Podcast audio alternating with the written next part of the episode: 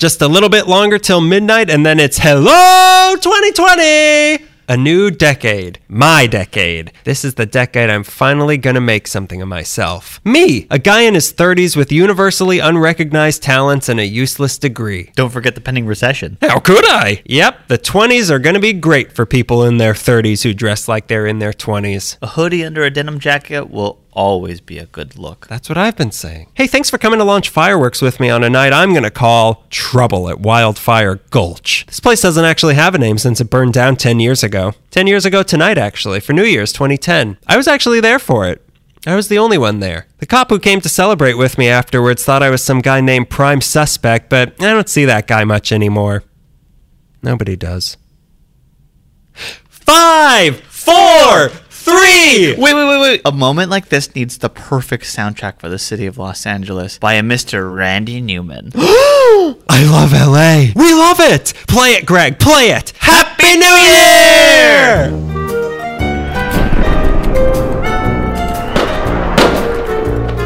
We love it! Hello, roaring! Oh my god, somebody started a fire. Look at that fire go. It's reached the Porter Ranch gas leak.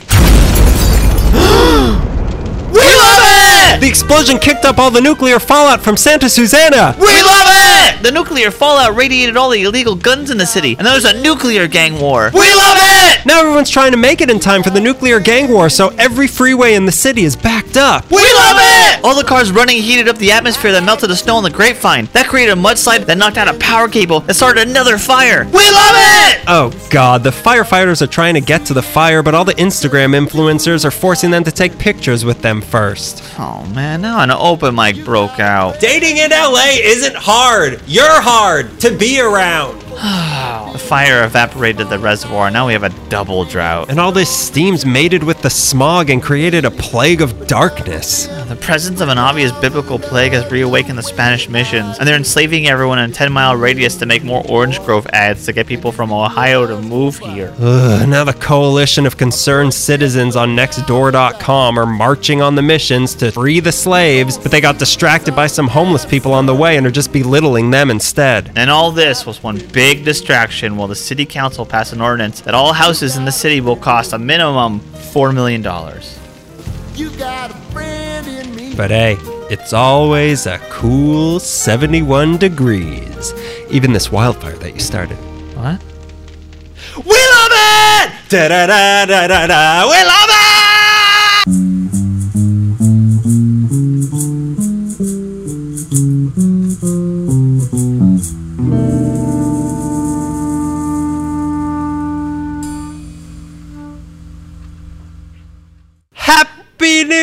We've been practicing this Oh, for like a month. I didn't think it was for this. That whole intro was a practice. All of the intros we've ever done have been warm ups, warms ups for the current ups. episode. Yeah, for the thing that I had to say immediately after the theme song. Yeah. Okay. Uh, cowboy. Did I do it right? I know I'm a little behind. Star Wars, Back to the Future, baseball, happy baseball, Happy baseball day. happy baseball day to you. I'm Daniel Zaffron. I'm Greg Gonzalez. Hi. Uh, you have glitter on your head. How so? I thought you'd never bring it up. On my hat or my head? The more you move, the more I'm seeing it. Did you know that I'm early David Bowie? I thought I'm I earlier at. David Bowie. Damn it, I knew it. That's how I I know, you. Take out that contact. yeah, yeah, that's David Bowie. You're David Jones. That's right. His name is Davy Jones, Yeah, isn't it? That's probably he came. ridiculous. And also because David Bowie is a much better name than Davy Jones. Is it? Yeah. Greg, Davy Jones. you got built-in mythos. Hi, everybody. You, you still have glitter on your face. I, I'm not going to get rid of like what you dragged me out at this ungodly hour to record this miserable podcast. 7:30. How dare you bring me out at 7:30 on a Saturday? I should be at the spa right now. The glitter spa, which I is where I came from, which is why I have glitter all over me. I was watching last night. I could not sleep. Okay, I watched Muppet Christmas Carol, and then it was over. I'm like, eh, I miss it, and I watched it. So I watched last night. I watched Muppet Christmas Carol two times, That's ridiculous. and I watched Scrooge go to bed and fall asleep, and I was so envious. Whenever I see Scrooge in his house, even though it's supposed to be miserable, I'm like, "Ooh, that looks that looks nice. I wish I could go to bed like him Yeah. and not be interrupted like him." Am. I've never ti- seen this thrice? movie before. Hi. We hope that Oh. our, all our Aussie fans are okay. All the Aussie meeklings out there are okay because I heard that Australia is on fire right now. Again during Christmas? Well, Right. I know one of our Australian fans is fleeing, so maybe we have a culprit we might want to investigate. Check him, check him at Alice Island or wherever, wherever they take people when he flies into Ellis Island, when he docks on the torch of the Statue of Liberty, like Air Force One refueling. the refueling. check-in center at Yeah. the Statue of Liberty. Fight this French statue, and then you're American. Fight this sultry French woman. Prove you love America. Kill her. Snap her neck like an American. now you really love liberty. by killing Liberty. That's Let- like when Luke Skywalker goes into the forest. Let Liberty die. Kill it if you have to. Star Wars has come out. Let's talk about that now. Uh, the, the movie that neither one of us can see right now. yeah, I'm still not done with December. I just can't get over it. Yeah, Let's you talk- love it what so did much. what did you do? If you love it so much, why don't you get married to it? You seem to do that a lot. what did you do in December? You go first. Well, mine is uh, mine's a little abstract. Oh God, I have no. You pick something out of the bag and like the no. foam is in the way and I can't see it. Uh, observe this cube. what do you Uh, see here? You went to oh. therapy and you're pulling up a Rorschach. What do you see? Because my therapist got really weird when I said three dead cats on the road. Three dead cat penises. What? so my thing, you know, you, if you've read between the lines of this podcast, you know that for the past two years I've been living in a waking hell. Oh Jesus! I've had a horrible neighbor situation for the past Uh-huh. two years of loud music till four in the morning, Yeah. screaming, gunshots, drug dealing, crazy stuff, Um, smells. I know about all of it. well, I treat you as something of a journal.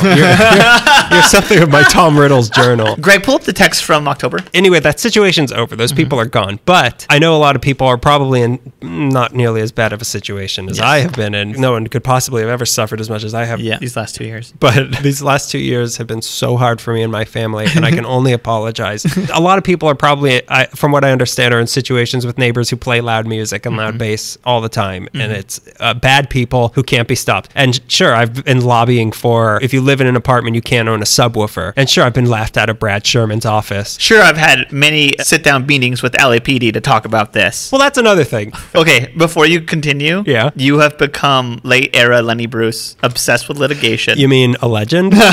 You uh, mean right? You mean within his rights? You mean really awake? Completely clear eyed? Yeah, the FBI's tapping my hamburgers. They're after the super Jew. which I've inherited the mantle of the super Jew. Is that what you're? I, Christmas, Greg. This is my time. That's another thing. Like, not only did I have these horrible neighbors, but if you're in this situation, your management is not going to do anything for you. Mm-hmm. They don't care, and the LAPD are not going to do anything for you because they don't care. Nobody's hip hop. I know. Nobody's. I dialed one one a long time ago. I mean, sure, if I was in Brentwood, the police would be there right away. But in Sherman Oaks, nobody is going to help you if you're in that situation. It's Yeah. bad. If you can't move, what you should get is something I got to drown out the sound because people kept saying, like, oh, you just get a white noise machine for that music that's in your ear at three in the morning. But a white noise machine, you know, or like rain or something like that, that doesn't block bass frequencies because that's white noise, but there, there's brown noise as well, which yeah. is lower frequency, like the hum of an air conditioner, which you're hearing in the it, background. Yeah. Let's listen to it for a second.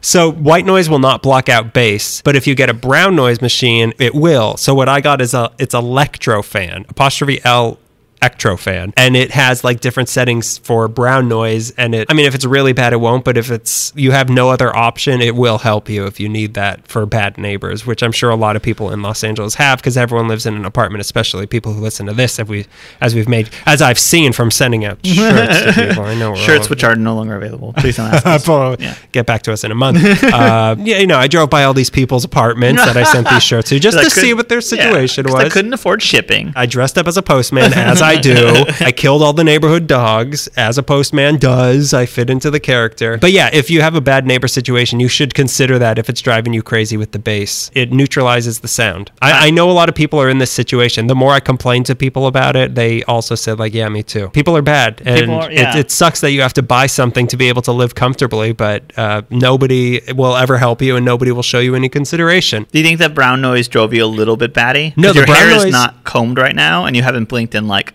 two minutes. What are you talking about? Let, let- me show you the paperwork that I drew Hey, up hey, about who why I haven't combed my hair. Well, if I comb my hair, then the FBI will listen to what my, my thoughts are. The comb is how they transmit messages, and I don't need their messages. I got my own messages to worry about. I don't know. I don't, what, I'm going to pick up the Federal Bureau of Investigation's messages in my hair? No thanks. That's how they get your DNA. Thank you, though. That is good, helpful information. If you need it, it's Yeah. a good alternative to city living. my suggestion to you always was to uh, just hit him in the mouth. Oh, God, it would have felt so good, Yeah. but then my fist would have hurt.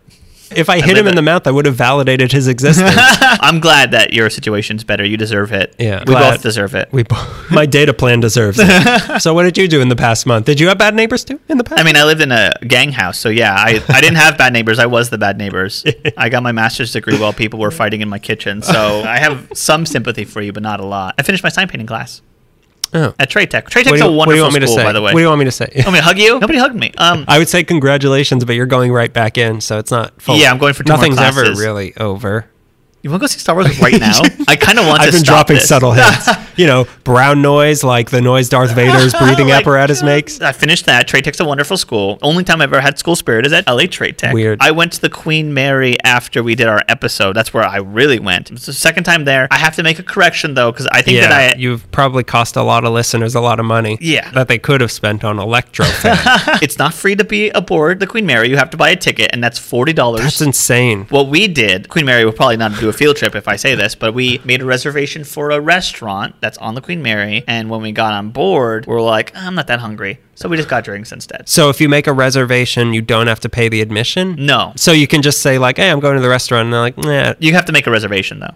But if what happens if you don't if you don't show up to the reservation, Then they're not uh, gonna, they're not going to go through your phone and ask you. Or you can just always eat there because they claim you're a ghost. That's what I've been trying to say in every situation. I'm DMV. I don't have to wait in line. I'm a ghost. I don't need to take a photo, and I, sh- I feel like this fee should be less because I'm only half alive. I'm mostly a cold spot and, and an echo. So I don't know if you're going to charge me the whole thing or not. The Queen Mary is beautiful, though. I loved It's after doing all the research on it and then walking around like, wow, look Yeah, at no, this. Look at like. this is what Daniel was talking about. trying to tell Edwin and Ada about it as they already heard the episode. They're like, "Yeah, we know." I'm like, uh, "Yeah, but look, Winston Churchill sat here." And they're like, "Yeah, it says it right here on the plaque that you're." Here, no, let's see how many times we can run under this door. I know how this ends. I'd like to go there, but I definitely not. Don't. I'm definitely not paying to get on that boat. Yeah. Let's get to um, our question for this month. Oh, that's right. Also, uh, uh, someone made a correction that it's not Cunard, it's Cunard. Who said this? A source. It can't be Cunard. Joanna said it. What has she ever been right about? Anyway. Oh, this question's from Joanna. Um, her question is If you guys did an episode on anything outside of Los Angeles, what would you like to do? I didn't know an answer for me because I was only thinking, I know what Greg's going to say. Yeah, you got it right. I mean, I have a couple, maybe three, but out loud when you ask the question, I'm like Disneyland. Yeah. easily Disneyland. Your three are Disneyland, California Adventure, and, nothing. Disneyland Hotel. The parking lot to Disneyland. Yeah, that gas station right outside of Disneyland. My three favorite things outside of Los Angeles in order. I get Disneyland. I get why it's bad. I get why it's trash. I don't, you know, I get. Who said this? It's just like a it's like a corporate giant thing that I'll never be able to afford to go great. to again. Yeah. I still go through photos from the '60s, and I'm fascinated by early Disneyland, and I I'm very interested in. Well, yeah. and it's also like it might as well be in Los Angeles. It's off the five, like it's off. Well, of, okay, I know how to take the streets there. If I can take the streets there, then it's pretty well, close. if you're, if you're going to accept Disneyland, you have to take all the rest of Orange County with it. Is that what you want, Greg? That's that exactly what you want? it. We'll give them Venice Beach if they give us Disneyland. Can't they be like a Guam? Like they're, they're Los Angeles, but they can't vote in our elections. I'm really interested in California history altogether. Like I like reading that book, uh, Cross of Thorns, about the mission system. Like we have two here, but like all of the missions throughout California are really interesting. And there's like revolts, stories about Spanish, stories about uh, different tribes battling it out in day to day lives. I'm very interested in that. Like everything California history interests me. I'd like to do an episode like Hammett versus Chandler, but Hammett had nothing to do with LA. Yeah, that, I was thinking in the question, like, I, we have to be talking about something close to Los Angeles. It can't Yeah. just be like, I want to talk about the Yukon. Yeah, but I do want to talk about the Yukon. Uh, yeah, I do. Of course, I do. Of course, I want to talk about the Yukon. like my dream is that we run out of things in LA and we just become like A. Southwest- Yeah, or As I've said before. don't do this to it. Don't region by region. Midwest Meekly. Yeah, right. That'll be a, that'll be a quick month. What are your answers? My, I only have one answer, and I, I don't know if you're gonna. it is California Adventure, sure. The Santa Susana meltdown, because that happened in Simi Valley. But I know that you seem to feel that, like, well, it spread into here. yeah, it's right. It's like right. Like, it's connected to us. It's like the Yukon's not connected to us, only like emotionally. well, this was a nuclear gold rush of sorts. I find barriers like that arbitrary. It's Listen to sto- Mr. Releni Bruce oh here. Oh my god. Unlock your mind, Daniel. like Manzanar's far. I mean, we're not. Now we're getting into John, not Jonathan Gold. What is his name? Jonathan Nathan Masterson. Nathan Masters. Nathan Masters. Now we're getting into Nathan Masters territory. Lost LA, and we're talking about Manzanar. We're talking about Yosemite. Like that's not that has. I mean, Right. Sure, you could stretch it if you're really desperate. If you really Really wanted that Emmy. out long.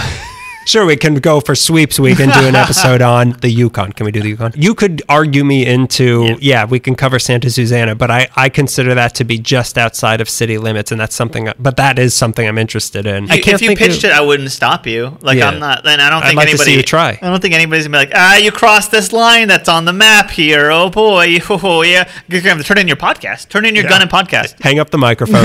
there are clear barriers. Like there's like a giant desert in between, or not desert, but like there's a long stretch of nothing between us and Fresno, and that makes sense that we shouldn't talk about Fresno. There's not a Makes long sense stretch. for a lot of reasons. We shouldn't talk about Fresno. but there's not a long stretch in between us and Santa Susana, or us and Disneyland, or us and Well, Disney. I think there is a big stretch between uh, us because th- you're cherry picking with Disneyland because you're saying like I like that, but I do Don't- not yeah, like I the do. rest of that. and to be clear, we don't. it feels more like LA than Orange County. Uh, Angel Stadium feels more like Orange County because it's giant and corporate, but not Disneyland, which is giant and corporate. it doesn't count. because you say so. So okay, you're 5149. You really wanted that hamburger one day and you You didn't have any it cash. You sold me a share. Like I think that there are obvious. We can't talk about that, and there's someone like, oh, we could pull that, but I'm not going to fight for it. Other than that, like I can't think of anything like even like Santa Barbara, which is still pretty. You know, we have to go through Simi Valley and Camarillo and Oxnard, but Mm-hmm. Yeah, like yeah. even Santa Barbara, like what are we gonna, what do I want to talk about in Santa Barbara? McConnell's, uh, yeah, The missions and the sieges, sieges by pirates. the seizures. Seizures by pirates. Santa Barbara is not LA, and there's a huge difference. I don't feel the same difference with Santa Susana. I maybe Simi Valley, but still, like like Simi's connected to us in a lot of different ways. Unfortunately, Some things we give dual citizenship, but Disney. mm, I mean, I told almost an entire story that ended in Long Beach, and for 45 minutes it was yeah, if the- it the ends in if it ends in Los Angeles or starts in Los Angeles or as a middle in Los Angeles, I'll allow it. But show me the proof that there's Show any me. fallout in this chat. Show me the proof. Show me. You know that the Fallout stop at that line right there. Even the fallout knew the Oh, nuclear is a bear- activity. Oh, I have to pay city fees, Los Angeles city fees. I'm not gonna go there. The taxes. I'll stay in Simi Valley with all these cops. Cops and Marines. We've made clear our boundaries, and uh, Mm-hmm. We respect them. We yeah, respect we each other's respect boundaries. That's what we're all about now. Take off your shirt. Show me your butt. I like the top. You like the bottom. So let's get into this month. It's January. Okay. It's the twenties. Welcome Yeah. to the twenties. we did it. Uh, da da da da da da da. That's not the twenties. Well, yeah, the 20s. Dun is- dun Dun. dun Oh, God, you're right. It is. like dun. my baby a hole hole when I was out on a moonlight. Yeah, it's a lot of that stuff. Yeah, there's a lot of moonlight. moonlight was the big new thing in the twenties, and it's coming back. It was the only out thing you could read by. Yeah, that's why the werewolves started coming. yeah, I can't wait for the guild, the new Gilded Age. I, Yeah, can't, I can't wait for the new Great Gatsby, the Greater Gatsby. I will die for the Greater Gatsby. For, And Scott for country and Great Gatsby. I can't wait for mustard gas and trench warfare to come back. now that was the tens. We're out of the. Oh, yeah, you're right. World back. War One, two already happened You're a few full years of- ago. This is the Gilded Age. Things are going great for everybody but Germany, and things are going to get real But bad for our children. And any American in the lower class. That's the Gilded Age. There is no lower class anymore. American Gilded, white. just like what we found up in the Yukon, the Gilded Rush. this month we're going to talk about record stores. Stores. Record stores. We're going to talk about record stores. Yeah. I'm going to say it again. No. Okay. Let's start it off with uh, my first one. Please. Before, before, bef- bef- before. It's a skipping record. I was gonna- put the needle on my record. So before there was Amoeba and their cool casual staff thinking you're lame for buying the best of bread, which I'm not. There was a place Buying it for a friend. There was a place just down the street doing it years earlier, but in suits at a place called Wallichs Music City. It all started in the heartland of Musicland, USA, Nebraska.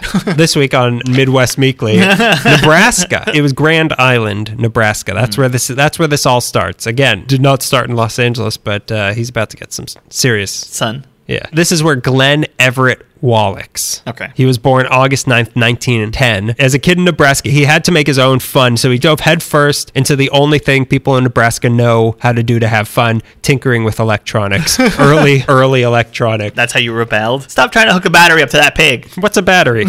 What's the matter? Blood doesn't work for you anymore? You need electricity? That thing that that young kid, Benjamin Franklin, is working with? in The guy who invented kites and keys. This, coupled with his love of music, naturally led him to become fascinated with radios. Radios. Mm. So listening to them and sticking his grimy little kid fingers mm-hmm. into their electronic guts. That's what he loved doing. No more pigs. He's Yeah. not sticking his hands in pigs anymore. Because people kept asking questions, and they're Yeah. like, "You know, you're a serial killer." And he's like, "Oh, oh no, oh, that what it is? no, I kill radios. they kill radios, don't they? Those radios, you know, the ones that oink and the ones that say, please, I'm your sister. he was so into this that when he was 10, he built a radio small enough to fit into a thimble. Whoa, which really? was the most interesting thing to ever happen in Nebraska at the time, and still ever. So much so, For sure, a spy. so so much so that this thimble radio, which I think is what that FBI was spying on me with, whenever I put my thimble on to do some knitting, Whenever I put my silver cap teeth on, whenever I played Monopoly, I could hear Woodrow Wilson trying to communicate with me. And my neighbors are crazy. This was so exciting that the thimble radio is taken all the way to Omaha to be put on display in a department store. Whoa, And this is like, come see the thimble. It's- I would, you know, you're making fun. I would go see it I'd go see the. I mean, if I was in Omaha. in 1915 or whatever. Yeah. Uh, 1920. Actually, this was 100 years ago. This is the 100th, an- 100th anniversary it, of the thimble radio. Why isn't this on a Wallach. stamp? Why don't we have thimbles as stamps, guys? Come on. It's 2020. Come on. We've come so far as a society. Why not thimbles? so they took it all the way to Omaha to be put on display in a department store, and then the thimble was elected mayor. But the glory of the thimble radio had to come to an end in 1926 when his mother became sick, and the only remedy was that clean, pure air and sunshine of Los Angeles, that old California. The Cal- and it's clean again 100 years later, still just as fresh. Just don't breathe it all at once. Just like a little bit each day. There's also not much left after those fires in Australia. I knew all about it. I was kidding. I wasn't uh, getting news from you. You're a stupid person. Why, why would I ever get news Yeah, from you? I, I knew that. So at age 16, Glenn was now living in North Hollywood. He went to North Hollywood High School and then he went to Franklin High School after that. But in his free time, he just couldn't stay away from his true passion radios, thimbles. Thimbles. Radios is old news. Thimbles? Yeah. That's a hot new thing. Who wants to play with a Nintendo Switch when I have a thimble? he had outgrown thimbles, so now he was interested in building radios and bigger things. I want to put a, maybe a radio in a glove. Yeah, yeah. Or a globe. a small globe, you know, the size of a thimble.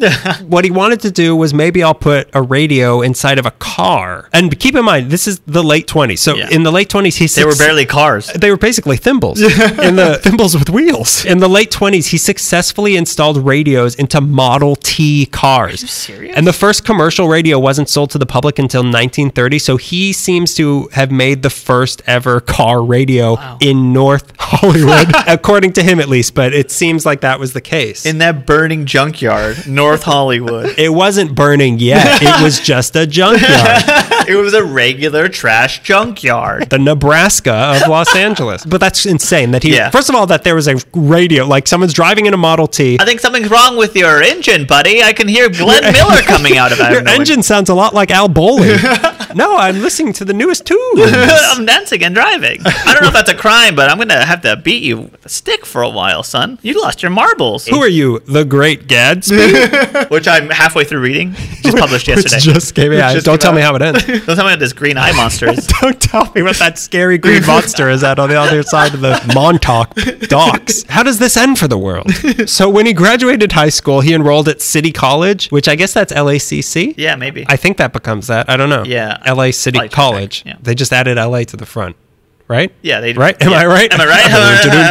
Let me get my brown noise. It drowns out the humor. Must be brown noise all the time. Maybe you should get a little closer to your microphone so No one heard that ripping insult that you gave. me. So City College, whatever that may be, but he quickly ran out of money and he dropped out. So instead, he spent the depression installing car radios, selling regular radios, and delivering the Hollywood News newspaper around the valley. So he was a To people who couldn't afford it. Yeah, exactly. I can only pay for the classified section. But his car radio caught the eye of a producer at KFWB, News 98. News 98. So he hired him to You install. give us 15 minutes, we'll give you a a big radio.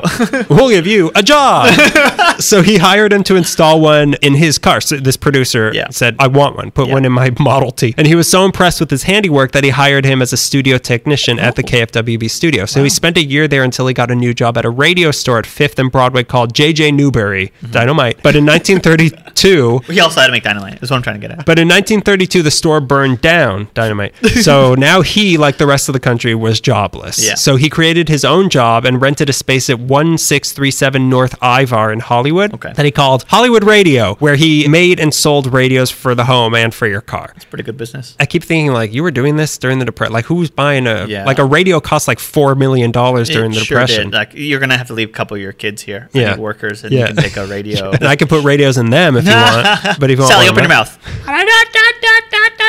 Close your mouth. Mm. Wait a minute, I want to hear that commercial. KFWB. so this shop was successful enough that he was able to open five more locations. So I guess people wanted radios during the Depression. They want to hear how sad they should be. How many shoes should I eat today? But remember that radios was only half of his obsession. The other half was music. Right. So this led to his desire to start adding little recording studios in some of his shops for people to cut their own records. So slowly his recording booth started getting popular. So he teamed up with a guy named Al Jarvis, who he knew from his KFWB days. And also this guy owned a record store near one of Wallichs' shops. So they Yeah. combined forces and they made a place called Hollywood House of Music. Everything is Hollywood with this guy, which was a record store where you could also record records. You can, you can buy a record, but you also can, can make, make a record. your own. yeah. record. So you you create the inventory. I'm looking for something I made already. Do you have the newest me?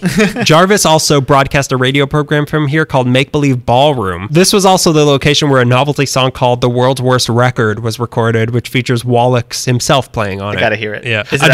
Record? Come stop me, please. I don't know where you live or Read the where Great you- Gatsby. Read the Great Gatsby. Gilded Age, Gilded Age, Thimble. However, the location of Wallichs' flagship's radio store was going through the natural life cycle of anything in Los Angeles and was about to be raised to make way for a parking lot. So he needed a new location. Okay. And there, there was like six cars. God, this has been a problem for so yeah. long. We've got 10 cars. We need to park. Everything needs to be a parking lot. Cars are a thing because people keep putting radios in them. they need to park their radio somewhere. They're mobile radios.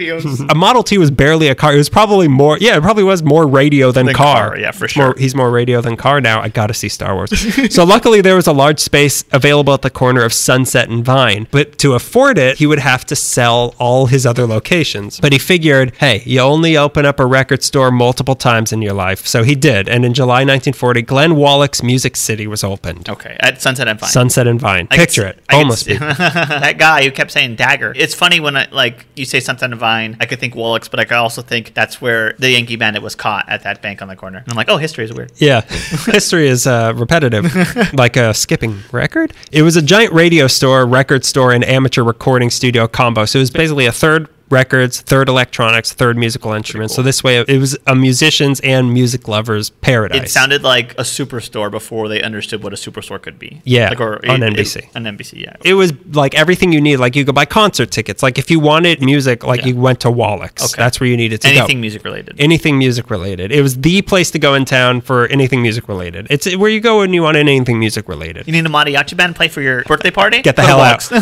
we don't know what that is. Get out. go to Ciudad de Musico. Aside from being an important place to that community, the music community in town, they also did something that revolutionized record stores around the world. So the way record stores used to work was that you'd walk in and all the records would be behind a counter that you could look at from your lowly position Right. on the other side of the counter, and then you could buy one from a clerk, and he'd give you the record. You'd be like, I Like a prescription. yeah, like could I get over-the-counter um, records? Could I get four Benny Ink spots Goodmans? and, Yeah. uh, Take a couple We've of- we've exhausted our musicians from the twenties that we might be aware of. Do you have any Robert Johnson?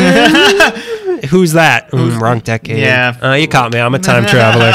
I'm Bill from Bill and Ted. A dynamite. Party on. I know we're both wrong. I have no idea what they say. So that's how it would work. Wallichs decided that in his store, he was going to have the records displayed out in the store for the customers to come and touch and flip through and look at the artwork and the album tracks. But doing this would open himself to people sliding the records out of the sleeves and down their pants and walking out of the store. they're- because everyone had balloon pants. Yeah, it, it was the 20s, obviously. obviously.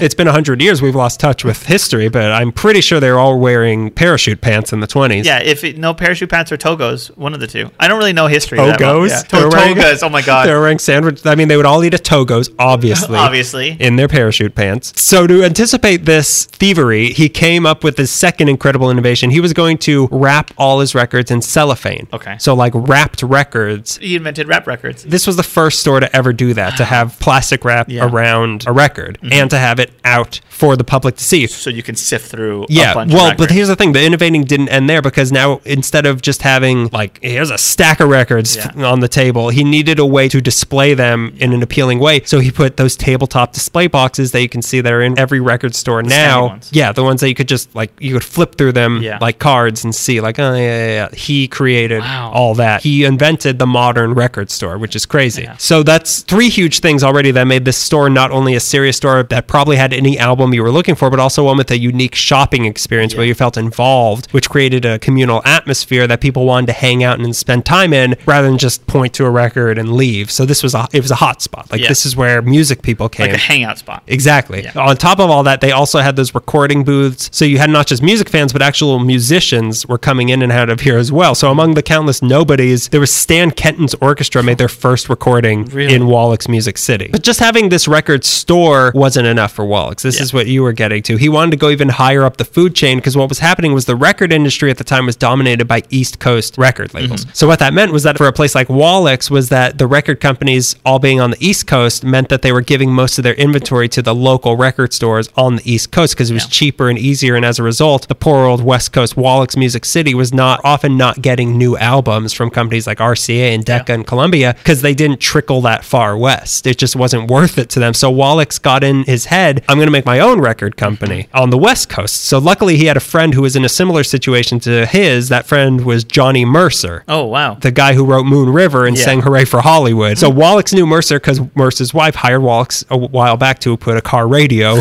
in his car. So uh, He's he- gotten two jobs. From I know he probably put his business card in.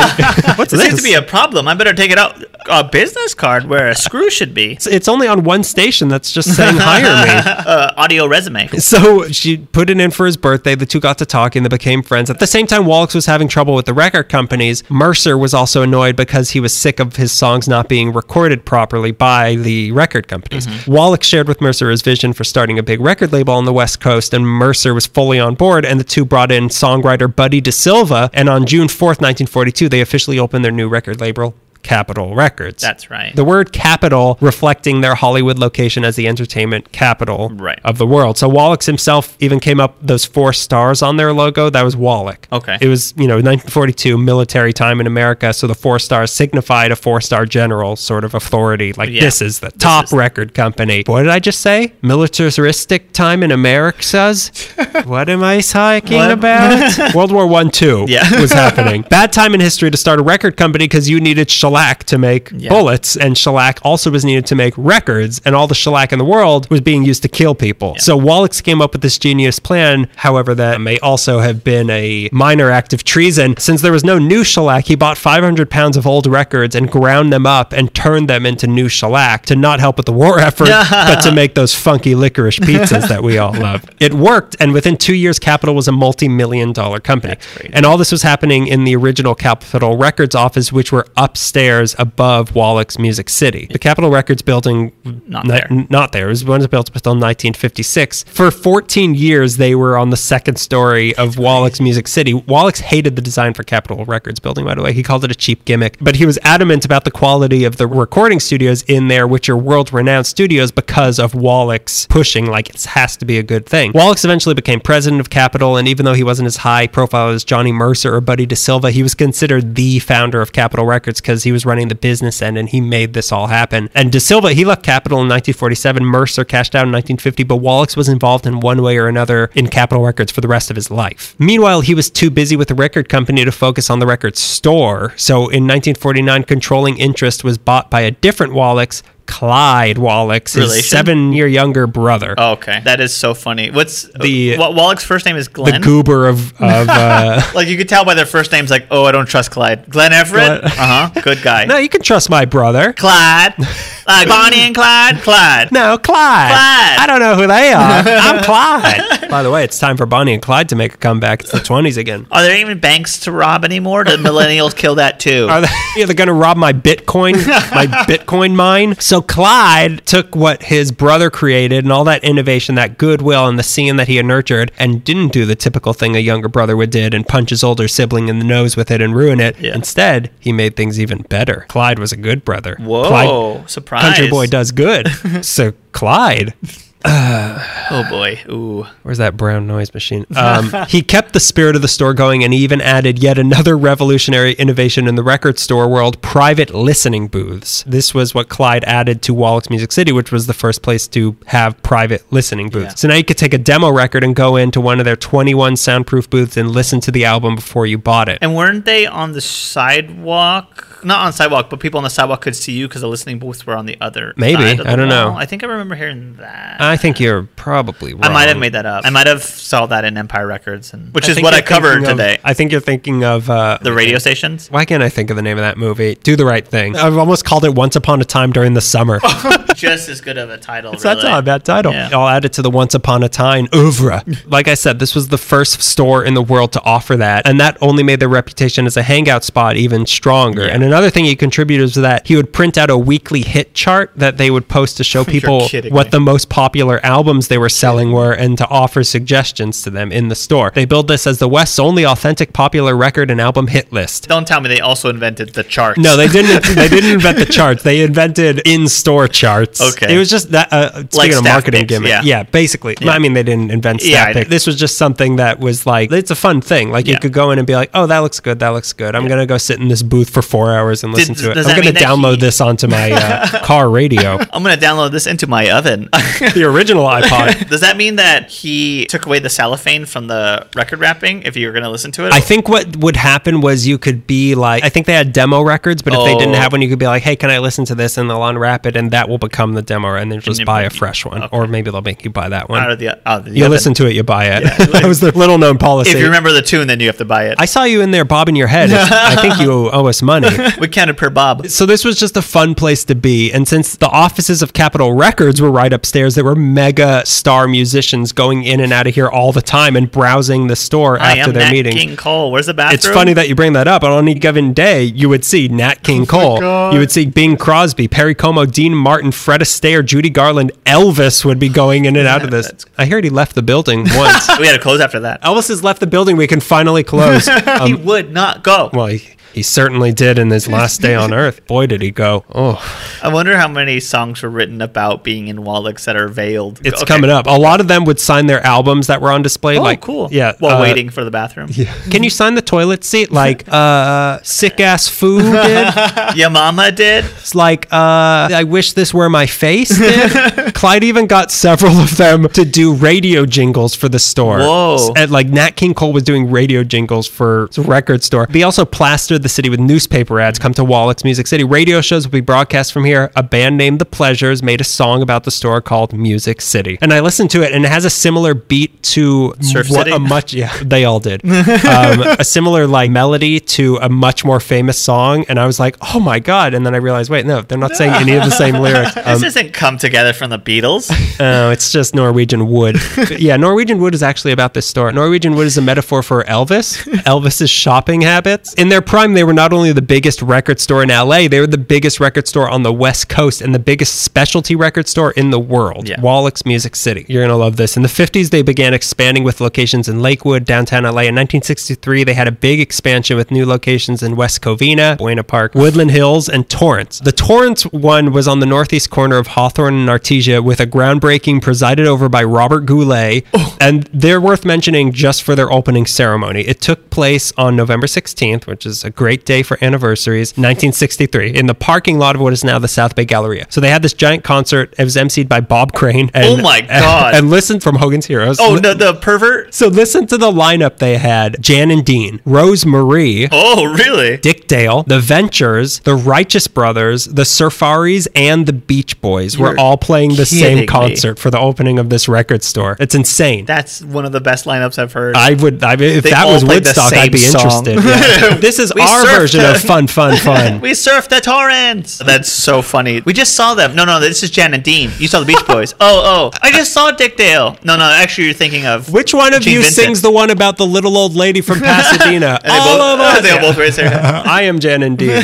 Eventually, they opened up a couple locations in Arizona. There were 11 locations total that they had. Wallichs Back- Music. Wallichs Music City. Back at the Sunset and Vine location, the mid 60s took them to a whole new level because the Hollywood Palladium was right there. Oh, so yeah. now all the hip new bands that were coming to town were now drawing even more people to the area because they were playing at the Hollywood Palladium. And Wallichs would stay open until 2 a.m. to accommodate this scene. So and everybody would shop there. Now instead of Elvis and Fred Astaire, Awful, dirty hippie band. it was the Mamas and the Papas, Rock Hudson, my favorite band. Yeah, Rock uh, Hudson. the Rolling Stones, Red Skelton would be there, my favorite musician again. Herb Alpert and Phil Spector would go in there to see how well their albums were selling. It's pretty crazy. Yeah. You assume that Phil Spector is around, and then you say his name. He's like, "Oh, you know, he was on Sunset Divine." And I go, Ugh. He was only like three fourths crazy. He only pulled a gun on how His, many uh, of the Ronettes? his listening booth was also bulletproof. Frank Zappa worked there in 1965. pretty cool. It's weird. Unfortunately, as we'll know well by the end of this episode, no record store can ever possibly last. As Mad Men taught us, what was sharp and cool in the 60s was just dated and lecherous by the 70s, and they invented Coca-Cola. and in the end, they invented Coca-Cola. All the workers at Wallichs since the store's creation wore jackets and ties, even into the 70s. And compare that to how kids were dressing a little further west down Sunset Boulevard. My Like- dress is made of granola. yeah. I know that we love this country and all nature, but this is made out of the last buffalo. Wallichs wasn't it wasn't really a rock and roll kind of place and it just started feeling old and lame and around this time so teenagers weren't hanging out there anymore. Like Yeah. it wasn't cool to be at Wallichs like that. That's where my dad goes. Like I'm not Yeah. interested. I don't want to hear Herb Alpert. and Although- Herb Alpert heard you say that because he speaks out of he is a trombone. Don't say that in front of Phil Spector. On top of that, the store had a ton of stereo consoles in their inventory, but by the 70s, people were buying new component audio systems, which were Hmm. smaller. So think a record player and a speaker versus a giant wooden credenza that's like made out of a full redwood tree that you would listen to music out of. It was too big and expensive. So people weren't buying their audio equipment. So now Yeah. they had a ton of expensive merchandise that wasn't moving. Yeah. We know a lot about that. But certainly people still wanted records, but not from lame ass Don Draper store. and especially not when they could get their records for $3 cheaper at the discount mega stores that were now in existence. So this lack of revenue led to the listening booths being too expensive to maintain. So they stopped those. And now the little charm that the store had left was gone. It's just an expensive record store now that Yeah. sold records you didn't For my really. dad, yeah. For my dad. Not Your my dad. dad. Hey, not my dad. come I didn't, hey, not I my didn't dad. vote for him. In 1976, they had a last ditch gambit to get hip by lowering prices and no more jackets and ties. Thomas, I'm gonna need you to wear some Manson clothes. I'm gonna need you to join the Manson family. Grow that beard, son. Don't wash your hair. Do you have your draft card? Rip it up. this didn't work. It was not cool. They were $1.6 million in debt and they declared bankruptcy in March 1977. And by January 1978, they were closed. That building was used as the set of the Merv Griffin show for a little bit after they closed, but they were eventually razed. It's now a Walgreens. As for the Wallichs, it's not even a charming Walgreens. As for the Wallichs themselves, Glenn died December 23, 1971. He's buried at Forest Lawn, Hollywood Hills. Died died December 31st, 1997, Forest Lawn, Glendale. But the spirit of music didn't die in that part of town, as we'll soon get to. Spoiler alert, it's about to die all over again. Mhm. So many things you brought up were like, ooh, that is happening right now, Mm-hmm. isn't it? The same things keep happening to a different soundtrack. well, we're gonna Well, pick up in a well, wait, well. wait, wait. My name's Clyde, and we're gonna talk a little bit about the way that ends leads perfectly into mine. But we're gonna talk about my boyhood record store. Okay. 20 Boyhood Records. Boyhood Records, twenty three ninety five Glendale Boulevard, Rockaway Records. Have you been there before? No, I've never dragged you there before. Is it still there? It's still there. Okay, no. Spoiler alert, it's still there. Rockaway Records was a product of two brothers, Gary and Wayne. Clyde and Glenn Rockaway. Gary and Wayne Johnson, who began selling Records in the late 70s after being regulars at the legendary Capitol Records parking lot record swap meets. Oh, Which okay. we talked about in Yeah, the we did. Obvious Landmarks episode when we covered Capitol. It was where skinny thugs and junkies and weirdos would meet and they would later form punk bands like the skinny thugs, the junkies, and the weirdos. Only one of those bands is a real punk band. Wayne and Gary had collected records as a hobby for some time, going to any garage sale or yard sale or swap meet and leaving What, they didn't shop at Wallichs? They're part of the problem. Punks. out there shaking hands with weird people who Out have there trunks open. pretending nails are earrings. yeah, they go to any place that was selling records and they would leave with a crate of anything, records or anything music related. Wayne was an electronic technician hmm, at this point, and he was noticing that his brother and his little hobby, hobby in quotes, of collecting records was becoming like a full second job. They then decided to switch it up and start selling their wares at the Capitol Records swap meet. And from that point on, they knew what they wanted to do. the student has become the master of Star Wars. I got to see it. But I gotta go right now. I, I, what do you think's happening right now? What do you think Rey's doing? you think BB-8's being cute right now?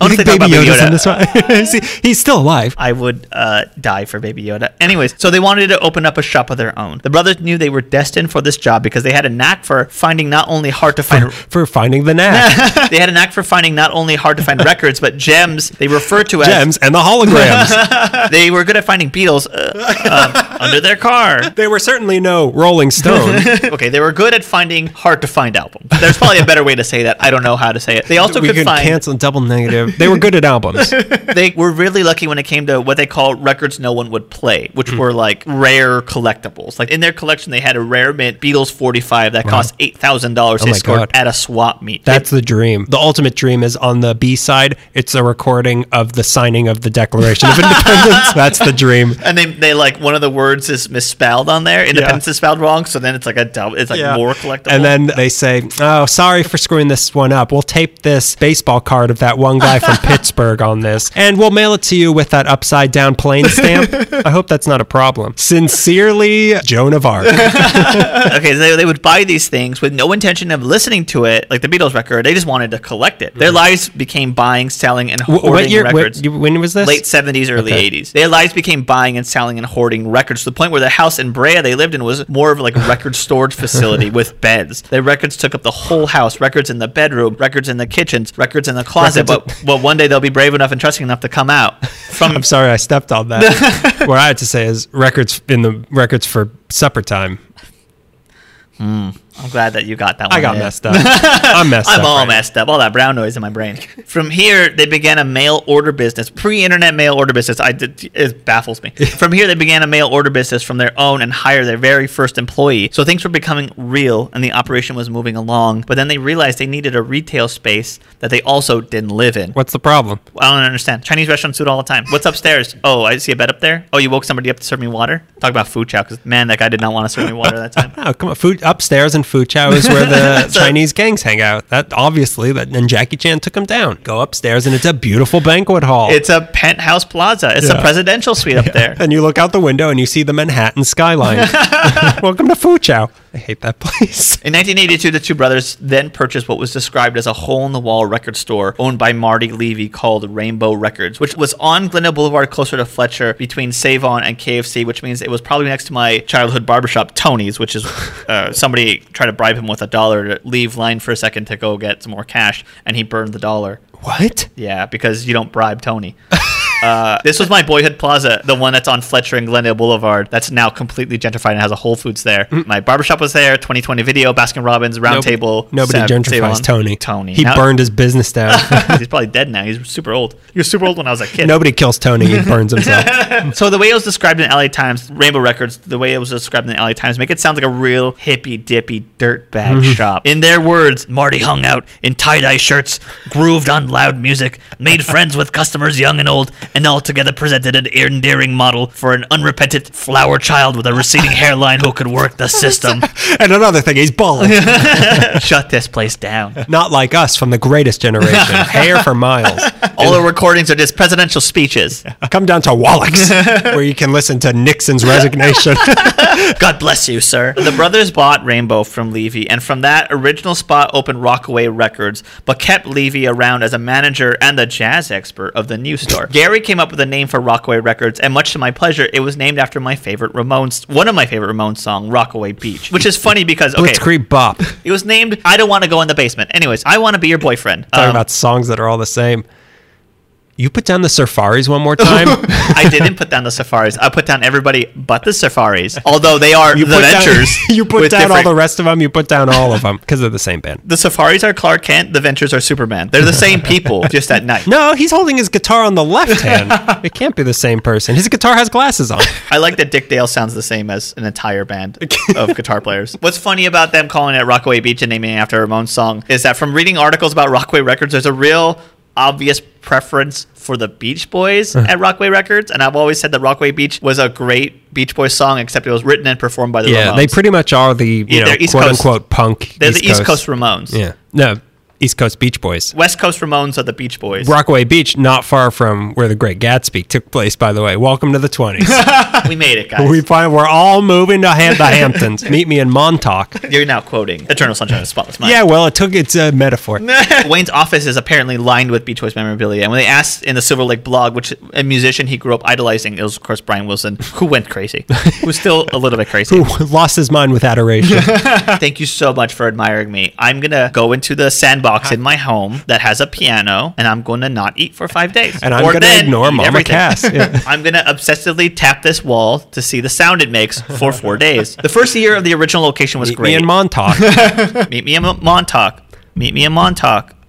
Meet me In Montauk, six days of that. The first year of the original location was great. So great, in fact, that they were beginning to outgrow that space. They then moved to a former laundromat a few spaces down in the shopping plaza, but not long after that, they lost a lease on that space. So Rockaway was looking for a new home, and the Johnson brothers wanted to and could purchase a space, which is not how you know it's not a story written in 2019. It's because someone bought a property. People could afford to buy Yeah, anything. You mean it wasn't a Russian oligarch? it was in a Chinese syndicate. Wait, it was only two brothers. it was Johnson and Johnson, right? So there were spots open that they could buy. One of them was on Melrose and the other one was on Ventura, but they were like, those are too expensive, and the brothers didn't want to commute. After some time, the Johnsons landed a spot of a former Latino nightclub called the Cache, which had closed down, which had been a sore subject of the Silver Lake neighbors who hated late night noise and commotion that the Cache brought to the neighborhood. You could relate to that. You are the neighbors. You know what they should have gotten is a giant brown noise machine. God forbid people who like that club enjoy themselves. well, God forbid I go to bed for one night. You're a sympathizer. I want to go to bed. this is the 20s all over again. So I think they bought Cache and a store or restaurant that was right next door and were able to create a large, with the two spaces, a large and new permanent home for Rockway in 1992, 10 years after opening the original location. So now they are at their new spot where they are now. Did they close the original one? Yeah, the original Okay. clo- closed down. Now it's probably a like a hipster bakery. Rockway Records is a great little record shop that, growing up, had plenty of vinyl and new and used cassettes, and later had compact discs, new and used, along with used books, which I always found something great at Rockway. But it seems their main emphasis has always been collectibles. A piece of memorabilia that keeps being brought up in articles is a signed copy from 1964 of the original first album from the Beatles, "Please Please Me," which sits in a glass case. That gem there. Yeah, how much is that worth? And how well guarded is it? And what is kind of security system do they have? That record goes for twenty eight thousand five hundred dollars. That's it? I feel like it would be more. It's signed by all the Beatles? No. Oh. Didn't you say it was signed? Signed by Pete Best. This was when George Harrison was probably still alive. Every time a Beatle dies, everything goes up in value. Uh, Every time a Beatle dies, an angel gets its wings. well, yeah, I mean, Paul McCartney got his wings after after the Beatles died. Rockaway also has an original copy of the Beatles yesterday and today from 1965, and it's signed by three members of the Beatles that weren't shot, although one of them was stabbed. Wayne said that if it had the fourth signature, you can add a zero to that price tag, which ran at hmm. twelve thousand dollars. Which again is pretty. I don't say it's affordable. I'll, I'll never have twelve thousand dollars in my life. So there's a stereo Wait copy. till more shirts are available. I don't even get a shirt. You can't afford it. The next batch is going to cost 30000 each. Signed by both the Mickley boys, the one that didn't get shot. The one that'll still be alive in February. There's a stereo copy of Freewheelin' Bob Dylan, which has four songs not released on later copies. There's only three of these in the world, and one sold for forty thousand dollars. Hmm. Rockaway has one of those. One Christmas, my mom got me a very nice poster of the Sex Pistols from Rockway, which I would have paid money to just to see her and go in and ask for it. Altogether, I'm here for sex. pistols. Altogether, the Johnson brothers spent six hundred thousand dollars on a collection of hundred thousand albums from a collector in Hollywood, which Wayne said was their biggest purchase. After word traveled around about this deal, other collectors wanting to unload their collectibles came to Rockway. People who deal with Rockway knew the Johnsons to pay fairly, and they knew whatever they sold to them would be safe. It wouldn't be just like thrown in the trash. Cheap used CDs and collectibles is what helped keep Rockway afloat when so many other music stores, big and small, began to get swallowed up by your Napsters, your LimeWires, your Soulseeks. I keep forgetting the name of the program I used, and I think you used too. It was like a knockoff of Napster because I didn't use Napster. You I did. didn't use anything. I mean, the FBI is still listening still to my investigating lis- that, though, yeah. to my hair gel. What was the one that was? Can't remember. I- if you remember, write to us. Yeah, at- write the songs you downloaded and give us your IPN and the dates and times that it happened, and write to us directly at confession at FBI.gov. So of course, early 2000s, everything starts to change because we could mm-hmm. just download whatever album, album slash virus that we wanted to. So music stores started to really change at that point. They stopped selling new CDs some years ago when the big stores started to downgrade their CD sections. Little shops couldn't compare, so they doubled down on used CDs, which seemed to like no one thought was a good business model. But Amoeba and Rockaway survived because of this. Mm. Which yeah, Amoeba scared the hell out of Rockaway when they opened because Rhino and Aron's couldn't compete, but Rockaway managed. And like Amoeba, when the dust settled from the music stores closing, Rockaway benefited. They like at some point bought a whole collection from a store in Iowa that had to shut down. They they bought like seventy five thousand CDs from this little shop. They like have such a good name in collecting fields, but still, streaming music has done another number on the remaining record stores. And according to the Nielsen SoundScan, which tracks music sales, little independent shops like Amoeba and Rockaway only account for like seven percent of all album sales, which is half of what it was in two thousand one. seems high. Now Spotify, iTunes, and Amazon took another blow, a huge blow from small shops, as well as giant stores like Target and Walmart from their meager CD section, which I imagine only sells like Katy Perry and Paul McCartney. Yeah, who but who, Who buy- buys a CD from Target? A desperate grandma on Christmas Eve. My grandson likes Christmas music. I'll get him Barry Manilow Christmas. Yeah. Stupid grandma. Stop buying me stuff from Walmart. Grandma, you can buy me whatever you want. Anytime I accept it. Uh, independent record shops, like we said, Amoeba, not only offer hard to find music that not even Spotify or iTunes has, but there's a communal experience. Mm-hmm. There's something about being at a Rockaway. It's almost the same way of like how libraries are kind of going. Yeah. Where like, eh, yeah, books and stuff, but like we're leaning towards community, sp- Communities, like a, yeah, a- community centers. Well, we'll get into it, but like Yeah. Amoeba is like you can go see this band. Well, not anymore. So, pretty soon, not anymore, but you got to be a scene. Yeah. You- yeah, you exactly. And Rockaway is a scene for collectors. Like it Yeah. became a place where like hardcore music fans went, not just like people who want to be seen. Not just your grandma trying to find Barry Manilow Barry. Manilow, or trying to find like a Rolling Stones album, and all I have is like a Rolling Stones cover from a, a tribute album. Yeah, Sam Smith tribute album. Yeah. Sam Smith parody band. That's, I mean, that's what they're selling at Target. a box set of Katy Perry. According to LA Times article from 10 years ago about Rockway, altogether they had at that time 75,000 CDs, 20,000 LPs, 20,000 45s, and 10,000 DVDs, along with thousands of vintage magazines, books, posters, and other pieces of memorabilia. They've also managed to stay in business by becoming landlords and renting some of the spaces on that spot where they had. How do they feel about loud music late at night? They're not going to help you. These landlords aren't going to do anything. They're not going to do anything for you. If anything, they're going to be in cahoots, shadow people. That whole plaza there is now called Rockway Plaza. And they rented portions of what used to be the Rockway to like a yoga studio and a computer repair shop. I think there's also like a, a wine spot right behind them. Rockway Records now only occupies 35% of its original building, but they're still holding strong. I haven't been there in some time, but yeah, Rockway was for sure part of the problem. Uh, I don't listen to music anymore. I can't afford it. I can't afford it. Okay, I just hum tunes. I read sheet music from the library, If there's a- which is also leaving. If there's a movie I'm watching and it has music, that's the only music I'm listening to. it's like people who could only get their news from the newsreels before seeing a movie. I gotta find out how World War One ended. I gotta buy a ticket to the Shadow of the Thin Man so I could figure out what's happening in the trench, even though that's 20 years ago. I don't understand history. I gotta see who shot Tupac. I gotta go I got- see the cabinet of Dr. Caligari. I haven't been there in like some years, but Rockaway was for sure the first record shop that I loved. My mom would take me to kill time and pick up CDs or tapes. My uncle and brother, we would treat ourselves and just during summer vacation would just stop at Rockway. It was where I rummaged and found weird things with weird covers and gave it a try. When I first started getting more independent, I would walk two miles between my house and Rockway, staring at buses trying to figure out how they worked because I didn't know. I have a real love and fondness for Rockway, and I'm glad Amoeba didn't destroy it, although it seems like gentrification might. if the amoebas don't kill you. The uh, microbreweries will. This next one goes out to all of you who swore by Napster in the early 2000s and whatever the company we were thinking of was called. It's probably Crapster. This is one not from LA, just like the next one you're going to do, but this particular location was a big part of the city for a while, so I'm going to try to focus mostly on just that store. Yeah. But we need just a brief rundown of the history of Tower Records. Get out. No. Leave. No, I'm not Tower Records. it started with a guy named Russ Solomon who started selling used 78s for 10 cents in his dad's drugstore in Sacramento in 1941. The name of that drugstore was Tower Drugstore because it was next to the Tower Theater in Sacramento. Okay. So by 1961, Solomon opened up his first dedicated record store on Watt Avenue in Sacramento called Tower Records. 1968, the San Francisco location opened, and now the Tower Records brand blows up, which takes us to the Sunset Strip, No. 8801 Sunset Boulevard. But before Tower opened up at this spot, you will find this location to be of great interest to fans of LA Meekly. I don't know if you knew this. First, whoa, whoa, whoa, whoa. I don't know if you. Whoa, whoa, you're big fans of. Do you And then you turn to the other host of the podcast, like, I probably, you probably don't know this Do you you're listen? dumb. Do, do you ever listen? Oh, you didn't buy a shirt. The first thing built at this spot was in 1935. It was a restaurant called Simon's Drive-In. That's not the interesting part yet. But, No, But it, what do yeah. you know Simon's Drive-In? I'm thinking of the big photo book of LA, and there's a. It's not that. No, it's not that. But it might be. You don't know. No, no, I saw it. I read your thoughts. I have Oh, the. Got to see that I- movie. Let's go right now. I, I, I read. Was I was reading your thoughts? I bet Ren was reading. Ren was BB-8's thoughts. listen, listen, listen. We turn Siri on. Siri reads this. Yeah. We go see Star Wars. We come back. Siri's done. I, I think. I think that's a bad idea.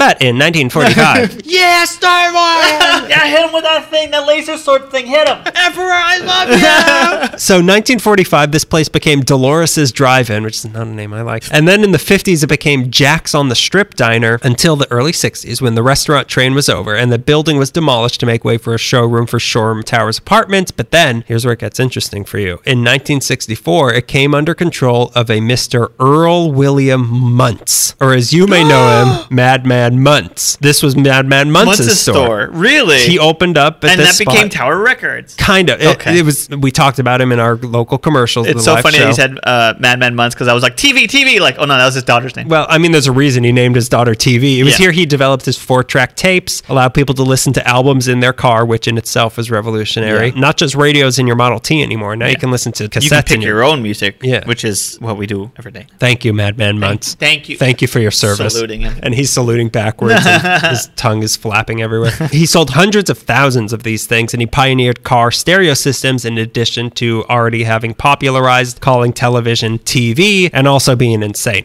So already this location had, had overall an, a lunatic. so already this location had serious music credentials, but not even the madman could hold on to that spot for very long. The store was closed in 1970 and then demolished. So that building's gone, but it was the spot. It was that spot. And that's just in time for Tower Records' big new expansion. So a new building was built just for them for Tower Records on this spot in 1971. They opened their doors to the hip young crowd of music lovers desperate for a place to call the VW bus that they live in. This was the first Tower Records in Southern California, and it was in the perfect location at the perfect time to become a huge hit. Yeah. It was the early 70s, which means that there were a ton of high profile bands either living in or coming to LA because mm-hmm. so many record labels were now in the city thanks to Capitol Records Yeah. trailblazing. The store was right down the street from the headquarters of a lot of those companies along the Sunset Strip. It was also within walking distance of where these bands would play and hang out, like the Whiskey and the Viper Room, the Roxy, the Rainbow Bar and Grill, where they'd hang out. Not Clumpsy. What's his name? The guy who would always be at the Rainbow Bar and Grill. Lemmy? Lemmy. Lemmy. Lemmy. Lemmy. Clumpsy. so right there, you've got a built-in community. You don't know metal. Yeah, I know Clumpsy though. so there's a built-in community, and the Tower brand was known and trusted already. So Yeah. right off the bat, plus they were open until midnight every night and 1 a.m. on the weekends. So you're talking about Wallach's up to a certain point where like kids didn't find this cool quite quite quite for like a day, but they found this cool, and this is what immediately happened up the street. Exactly. Sunset It was like two dead. miles away. Yeah, Yeah. past Dads were shopping there. Drop your kids off there. Exactly. The advantage Tower had over a place like Wallach's, which was still open but dying very painfully when they just opened, Yeah. was since that they were a big chain, they had low prices and deep back catalogs that were in stock. Okay. Wallach's didn't have that. They had a all the new stuff, but they also had old, hard to find stuff Yeah. on hand. Like, oh, do you have uh, the first album ever by The um, Byrds, Yeah, which the is Byrds. like a year old. yeah. yeah, that really obscure brand, The Byrds. In 1974, Guinness Book of World Records named them the biggest record store in the world. Wow. As we've seen so many times before in LA history, what was so great over on this part of the street was literally killing the old guard a few Yeah. blocks away. It was. It was draining the life force, much like Starkiller Base. We gotta go. Their staff was also extremely knowledgeable and passionate about music, and of course, they were snobbish. Their Yeah. slogan was "No music, no life," uh, which few of them had. There was also no dress code for the staff, which made it feel like it was being run by the underground scene, even though it was the definition of a corporate entity at Yeah. this point. But it felt like "Oh, this is you know, these, is a this is a cool place. It felt like a Rockaway Records, but it was not. Like this was engineered to be like that. For sure. Being on Sunset Boulevard, of course, that meant that there were always big advertisements for new albums plastered all over the building, above and on, Some of my favorite photos from LA 70s Sunset Strip are like the billboards above Tower yeah, Records. it's it's all the iconic images. Like, yeah, the, that's how you know what year it was. Yeah. It was all you know their iconic red and yellow paint job. It was just a cool place to be, and all the cool people went there. And since it was where it was, it was also where every celebrity and musician in town went to shop or to perform. On any given day, you would run into a local DJ or Ringo Starr or Robert Plant or Stevie Wonder or Ella Fitzgerald or George Burns because he has to be in every episode now. He's uh, the male counterpart to Mary Pickford. Yeah. Oh, the children they could have had. Those small bug-eyed children. But what would Gracie think? Everybody had album signings there. Bob Marley. There's pictures of Bob Marley signing. cool. It's weird. John Lennon did a TV ad for them for that location in 1974. Axl Rose worked at Tower Video across the street. The store would open early exclusively for Elton John when he was in town to come shop alone. Like I said, the tons of bands played concerts there to promote their new albums. David Lee Roth rappelled down a fake Matterhorn they built on top of it for his new album Matterhorn. Alice Cooper drove up in a big trash truck for his new album Trash. Someone else did something literal for their new album Literal. Duran Duran had a reunion concert there in 1997. It was hip, it was new, it captured the scene, the Yeah. music scene of the 70s, 80s, and 90s. I kept thinking of it like being for music what Meltdown was for, comics. Comics, yeah. and comedy, but it was way more high profile and Yeah. way more popular. It wasn't the first Tower Records location, but it did quickly become the most well known Tower Records location. Yeah, it's iconic. It has documentaries about it. Well, as the Colin Hanks documentary from 2015 was called in reference to the sign put up outside in reference to the George Harrison song, All Things Must Pass. Just as Wallichs was destroyed by Tower Records, pretty much, a new enemy emerged to destroy the victor, the internet. In 1999, Tower Records had almost 200 locations in 15 countries and was taking in a billion dollars a year. That same year, Napster came out. In the year 2000, Tower Records lost $10 million.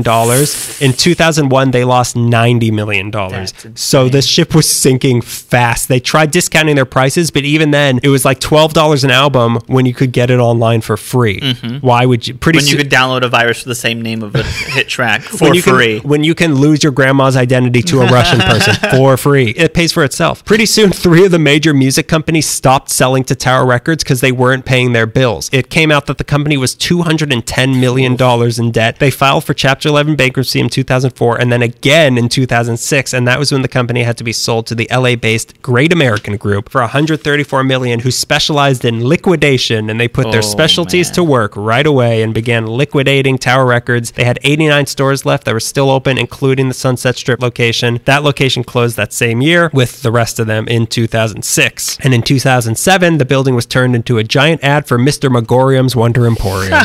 Tower Records. All things must pass, indeed. all things Passamagorium. so Tower Records Sunset was gone, and with it took not only a bunch of small independent labels who depended on them to sell their albums, it also took an entire scene and spirit in the mm-hmm. city with it. In 2007, it became a clothing store called Live on Sunset until 2012 when they closed, and it was being considered to be turned into a gym. The building sat empty for a couple years under constant threat of demolition, but it was saved in 2014 by Gibson Guitars, who signed a 15 year lease to turn it into a showroom. But then Gibson filed for bankruptcy in 2018. People were downloading guitars.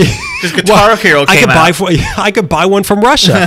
Gibson now had to bail on the lease. So since then, it's basically been an empty building, which is insane that a building in a location like that could stay empty for coming up on two years now. But then I saw that the rent there is two hundred thirty thousand dollars a month, and I thought that makes sense.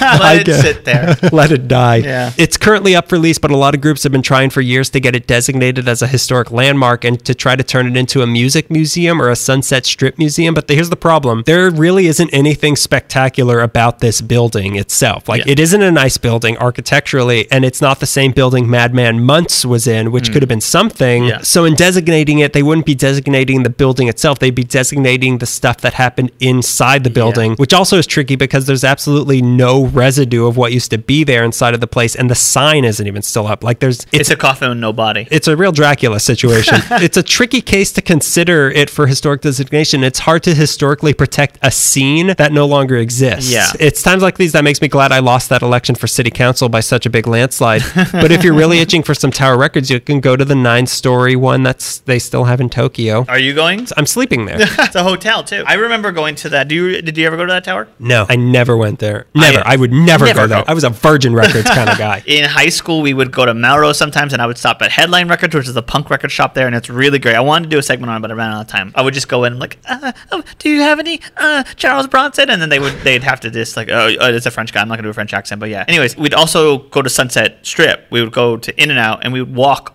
all the way to the Roxy, and then take the bus all the way back and Terrible. stop at like so you figured out the bus finally. But we'd go to Meltdown. We'd go to that plaza where the movie theater is. Sometimes we see like an independent movie. We'd go to Tower. We'd go to a newsstand, and then we'd walk by the whiskey and the Roxy. Okay, the granddaddy of them Yeah, all. the The, thing that probably helped kill Tower Records. Yeah, the new Phantom scene. Menace. Yeah, the Phantom Menace. the new scene. The new scene and soon to be old scene. I'm going to be talking about Amoeba Music, which mm-hmm. is yet another Los Angeles institution that happens to be a transplant. Uh-huh. Amoeba Music starts in the Bay Area, Berkeley to be exact, on Telegraph Avenue. Have you been to that one? Yeah, I've been to all of them. Oh, well, me too, but I, I didn't want to brag. Hang on. gotta- Siri, buy me a ticket to Berkeley.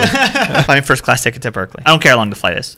Oh, it's 20 minutes. Okay. Fine. Amoeba Music starts in the Bay Area, Berkeley to be exact. Telegraph Avenue. I said that already. I've been there. Uh, I've been upset oh, my whole life. It was opened in 1990 by three guys and a lady: Mark Weinstein, Mike Boyder, Dave Prinz, and later Karen Pearson. Most of the information I found about the owner seemed to concentrate on Mark Weinstein. So a few words on him. Weinstein hails from Buffalo, New York, and from an early age was already working in record shops, starting at a place called Record Theater as an eight-track buyer, which is what, what, what? um, in 1979, he moved to west to San Francisco, and at the end of the hippie era and the beginning of the West Coast punk era, he found himself working for what seems like a couple different record shops. He worked at Streetlight Records, but in Berkeley fell in with a couple friends, that's Boyder and Prinz, at Rasputin Records, which never closed, but it was stabbed, shot, castrated, beheaded, and drowned six times. In an interview with San Francisco Chronicle, they were asked why they chose the name Amoeba, and Mark Weinstein says, "We wanted to name our company something something music." Yeah, the word Amoeba came up because it sounded good with music. We wanted it to be like a psychedelic kind of name that students would relate to. As it turned out, it's a great name for who we are and what we do. First of all, Amoeba split into two. We'll get to that. And there's an amorphous nature to music. and it infected other stores. Yeah, I get it. Little did they know it would fulfill itself. And the name has a great quality of being like a metaphor for music, our growth, and who we are, which is pretty cool. The first Amoeba had plenty of competition with five other record shops already on Telegraph when they opened, but the guys persisted anyways, taking over a 3,500 square foot location that was formerly a Mexican restaurant. They later expanded that square footage to 12,000 square feet. They opened with 6,000 records and apparently made $10,000 in sales on their grand opening, which is crazy. Wait a It's minute. How could they make ten thousand dollars selling six thousand? Well, yeah, I guess they're not selling for a dollar each. Probably not. Well, then I'm not shopping there. One record was $9,000. Why would I buy a dollar record from Amoeba when I can go to Russia? and download a full vinyl. No questions. I just have to leave my screen on all night. My parents can't call their parents because I'm downloading the latest Coldplay. they can't call the hospital where my grandpa's at. So they had a great selection of hard to find things, and they were a used record store, so they could find some things cheap, and you could sadly drag a box of old records when you needed gas money. So it became like a hangout, like a music hangout. Mm-hmm. People were selling records, people were buying records, people. It was like another music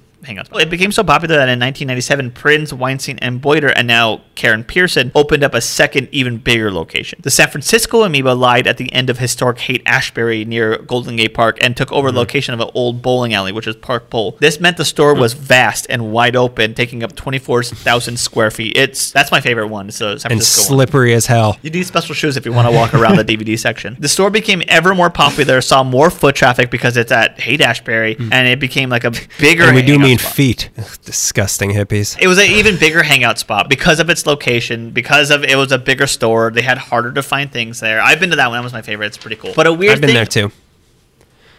Yeah, I did heroin there. I bought weird stuff from a guy at McDonald's. I think I went to both amoebas in one trip, and then when we came back, okay, we went to San Francisco one day. It was miserable. The second day we did the second amoeba in Berkeley, and then we drove back down to LA, and on purpose, 50 minutes before it closed, we went to the Hollywood, so we went to all three amoebas in one weekend. Why? Um, probably bought one thing. But a weird thing began to happen at the Bay Area amoebas. They started getting visited by more and more Southern Californians who either made amoeba part of their tourist trip or was the entire reason for their trip up north.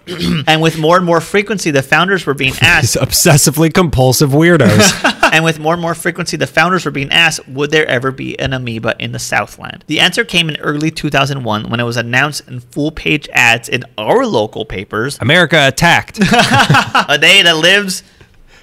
That's it. The biggest and the best indie record store coming to LA. The highest prices paid ever for good collections. We have over a million dollars to spend. We are only buying now. The faster you get us your stuff, the faster we will open. you should have saved some of that money. I've taken the best records there, and they're like, nah. I'll give you a pin. I'll give you, yeah, exactly. I'll let you park for free. The only money I've gotten from them was when I returned something.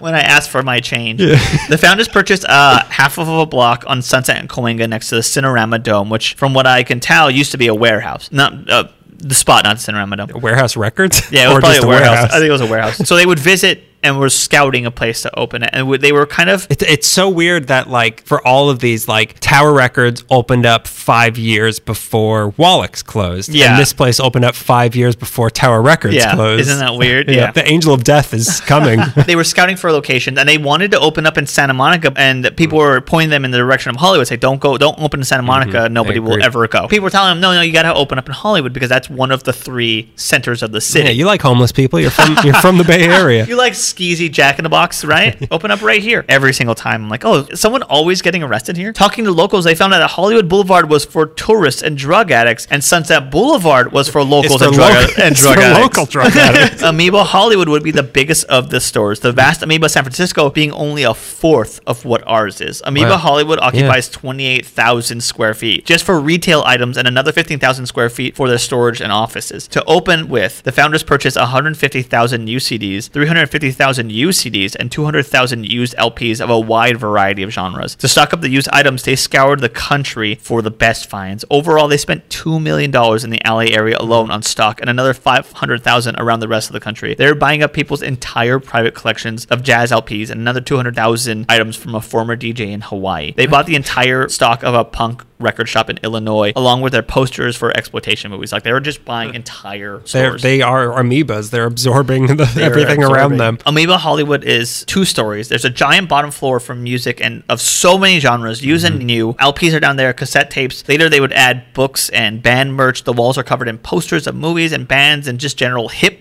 people things. There's a back area with Mm-hmm. Picture a like jazz.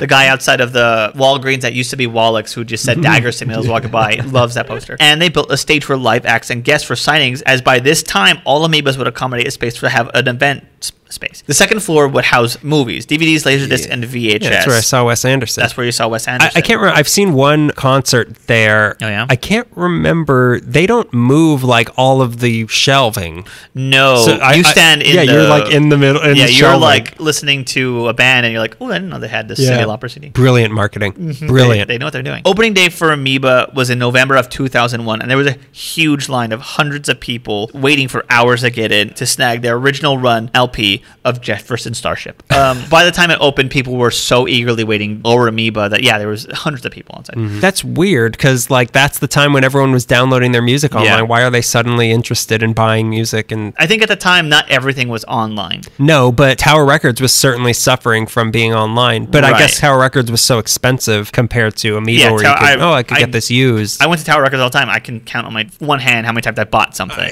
I mean, you're talking about like we talked about Target and that. I remember when the year was when I was interested in buying physical CDs, Yeah. but it would be like twenty five dollars for Yeah. the like it was crazy prices. Can you imagine someone selling a CD now for twenty five dollars? I'd be, I would.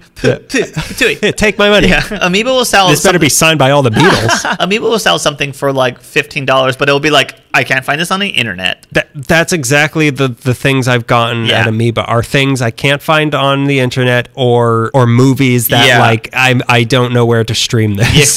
That's the thing that helped me survive. I didn't write this down, so I'm just speaking off the top of my head. Is that they found those pockets of Yeah. such specific, Specialty. specific, yeah, specialty stuff that like I had heard about this on the internet. Nobody like I had like maybe two songs off this record of Del Shannon covering Hank Williams, and now it's all here. And even Spotify, like I just don't like Spotify. I don't like. No, it. I don't. Yeah, I don't. I, don't, like it. I don't, like Pan. I didn't like Pandora. iTunes has saved me a couple times, but like I, honestly, like I would rather buy a physical CD than buy an entire album off iTunes because I want the physical object, object still. I'm halfway between the physical th- people and the streaming people because I want everything on my iPod, which Yeah. I still listen to my iPod, not iPhone, iPod. Uh-huh. It's physically on my iPod, but which I it's carry around. di- yeah. This is a bulge in my pocket that women are sweaty whenever I come near them. Is that an iPod in your pocket? Yes. Classic. the wheel spinning actually there's a music playing I shouldn't be. Yeah, no, I'll get CDs from the library and burn them immediately and then take them back to the library because I want both. I get books from the library and I burn them immediately.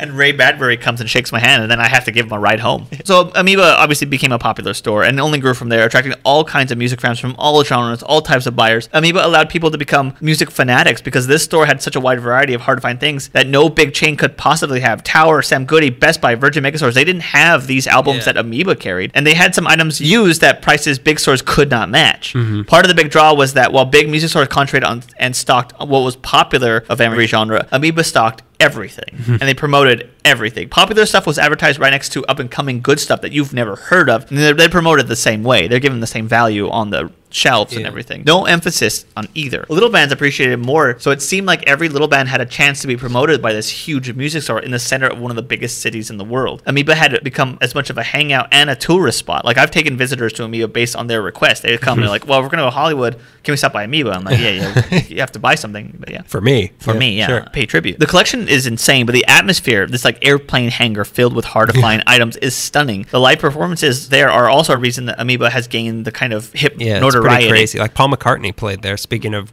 We'll get to well. All I say is that he played there. Like I was saying, the stage was less for top of the charts performers and more for hot and upcoming artists with talent, Like Paul McCartney. like Paul McCartney, who's an up and coming artist. and one day you're gonna hear about this Paul McCartney guy. He was with this other band for a while, but you heard about George Harrison? They're friends. These two are friends they grew up together. in like liver liver town what's it called In liver spots. swamp so yeah they had like up and coming bands with talent but also they had renowned bands and performers that had reached the highest point of their subgenre and were idolized by the few who loved them but never hit the charts which is way more important because amoeba now exists in the same realm as the troubadour the palladium the roxy the whiskey blah blah blah. They're still like amoeba is part of that whole thing. The way Wallichs was part of that scene the way tower was part of that scene Concerts were f- are free there, right? pretty sure yeah I, don't mean, you can't charge. fit that many people in. And how are you going to kick people out that are already in there and make them pay? So yeah, I'm I'll pretty sure that pay. the biggest performances. Let's get to that. Lana Del Rey performed there in 2012. One of my favorite bands. She was in the Beatles. You know that she was Pete Best.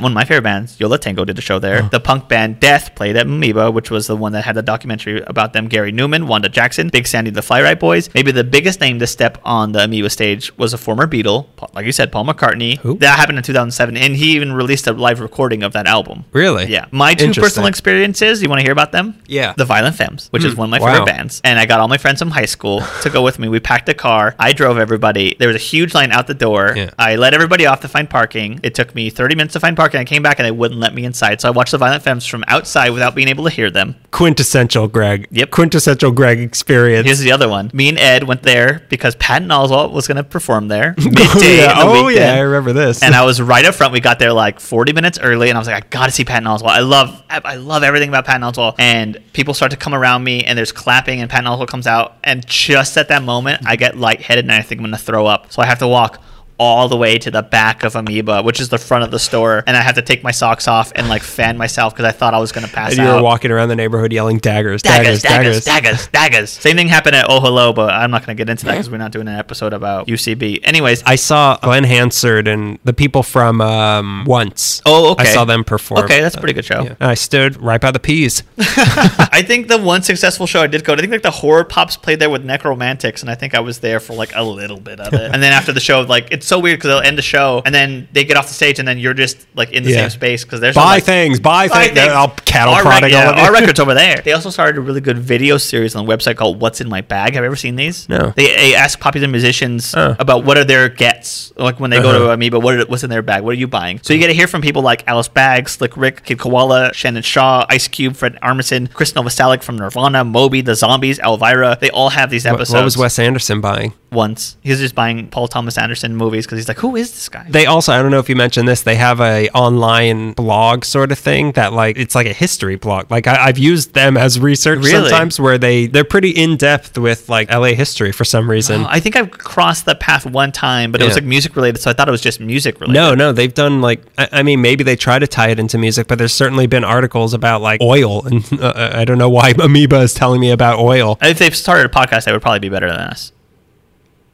Hell did you just say? yeah, but they'd go bankrupt again.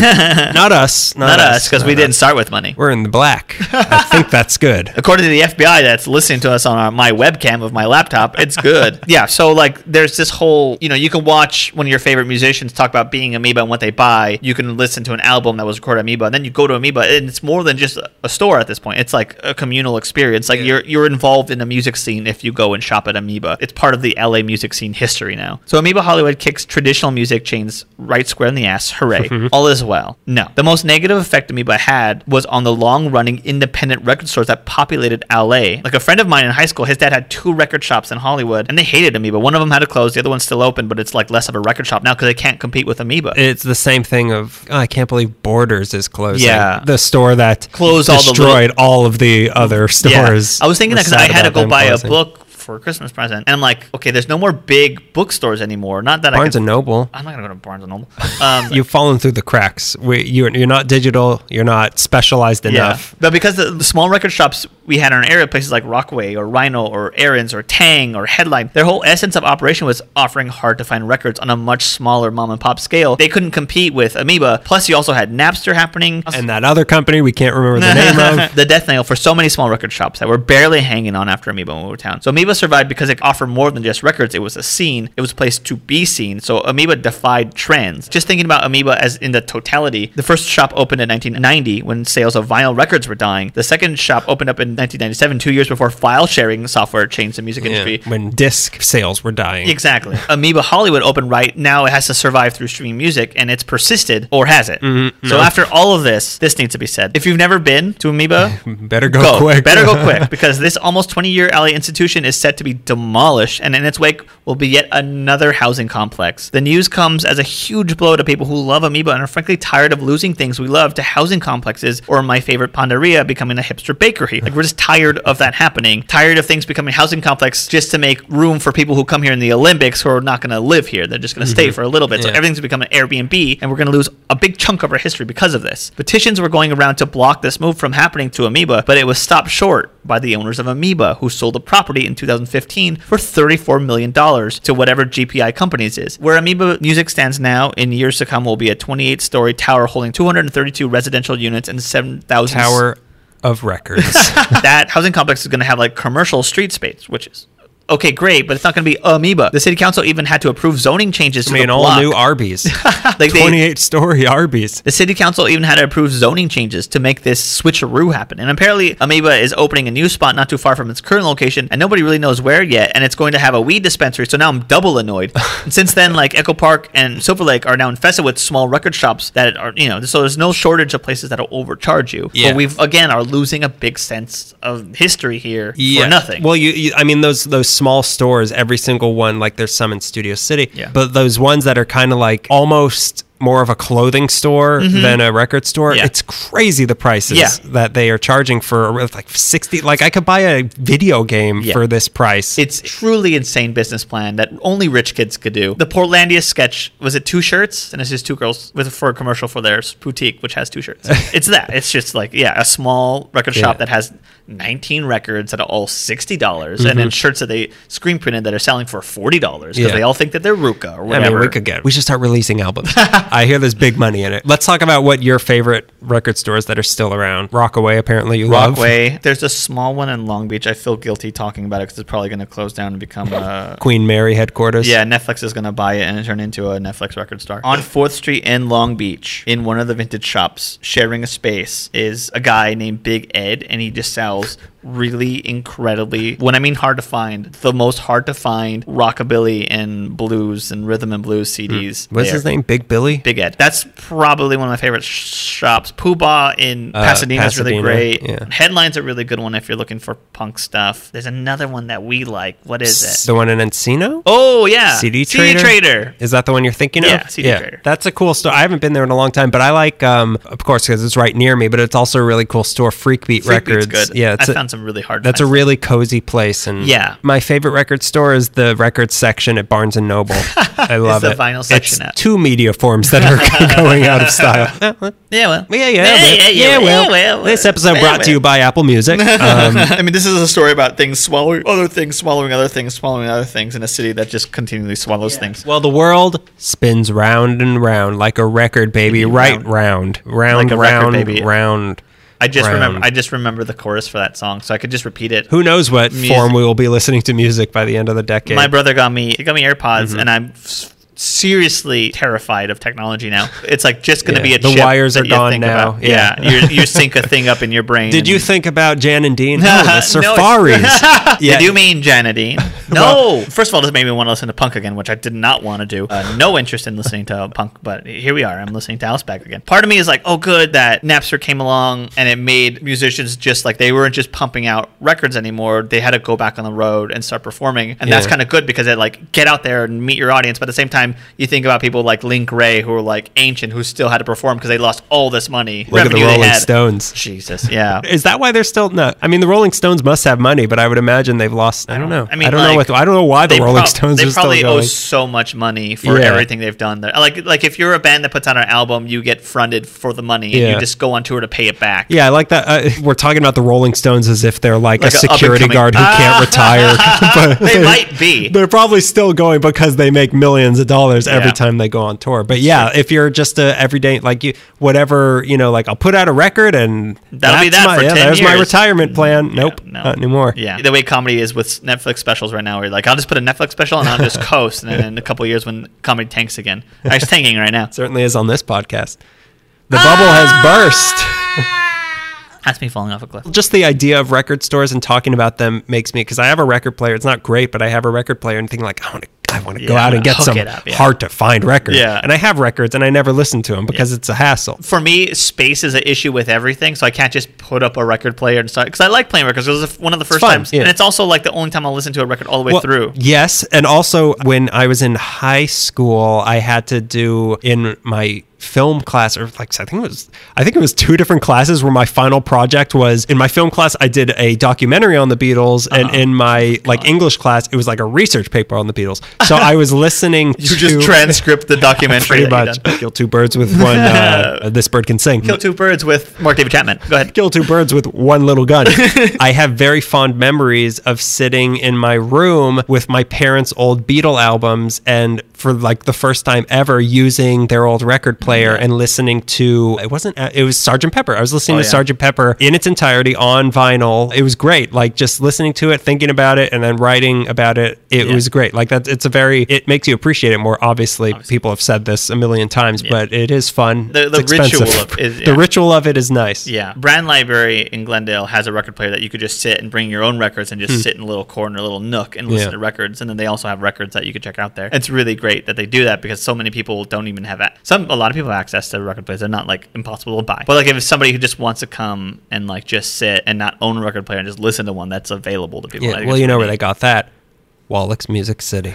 thank you, Mr. Wallach. Thank you, Madman Muntz. If you want to thank us, Yes. like you thank Mr. Wallach every night before you go to bed, you could leave us a review on Apple Music is what it's called. Or if you still use iTunes, like we do, like the, like us two that are Yeah. stuck in the cracks between two times. We're stuck in the hellhole that is probably 2015. You can uh, find us on there. Leave us some stars Mm-hmm. if you want. You can leave us some words as well. Five stars is nice. It helps us get more noticeable and more legitimate to people. Follow us on Instagram, LA underscore Meekly, or Twitter, we're at LA Meekly. If you want to send us a listener question or suggestion or comments, want to be a subject of a field trip episode, email us on la.meekly at gmail.com. Follow us on Gmail. You can join us on Patreon to help support us. For five dollars a month, we will send you a handwritten postcard from a fun little place. Yeah. handwritten. Emphasis on handwritten. Hey, this month we Not got some autographed ones. we did, and a couple of people are gonna get Something that's not worth money, but it's sentimentally It's nice. Sentimentally nice. However, you're listening to this, I guess some people aren't aware of the different ways you can listen. You can also listen to us on YouTube, on Spotify, Mm-hmm. Two very easy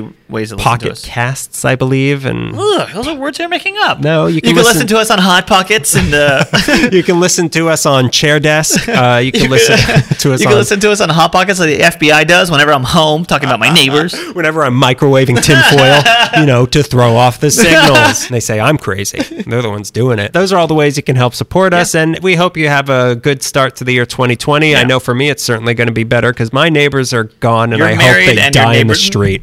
Oh yeah, and I'm married. You're married and your neighbors are living in a and I'm going to start taking up fencing. Life is looking up. I can't wait to meet this new decade Daniel, who's going to be so much I- uh, meaner I- and more conservative. It's going to be a lot more capes in my life. so yeah, that's been a, a yet another episode of LA Meekly, the podcast putting radio out of business since 2013. You mean I can't download this radio show? What? I don't understand. How do I listen to your podcast on my Model T? Just get YouTube. Oh God, how many? Just times? hook it up to your oven. That's where all the music's downloaded. That's where the FBI does it.